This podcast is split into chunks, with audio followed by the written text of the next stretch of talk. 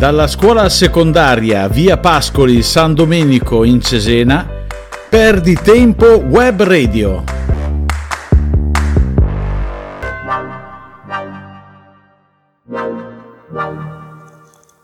Una notizia dolorosa, scritto da Nicola De Finis.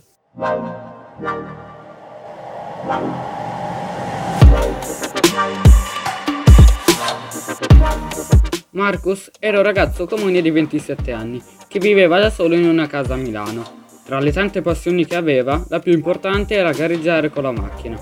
Ormai professionista, iniziò a considerare un'idea: dare origine a un'accademia per ispirare i principianti l'arte racing.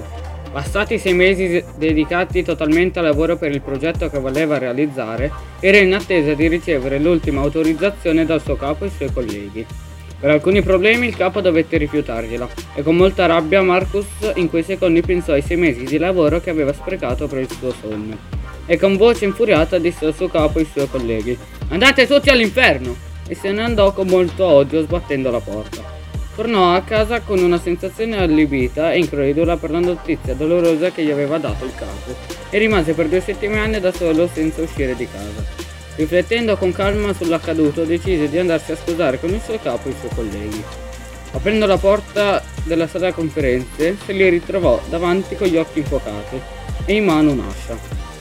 Lo presero per il collo e lo portarono via con loro, negli inferi. Malgrado le ricerche, Marcus non fu più ritrovato.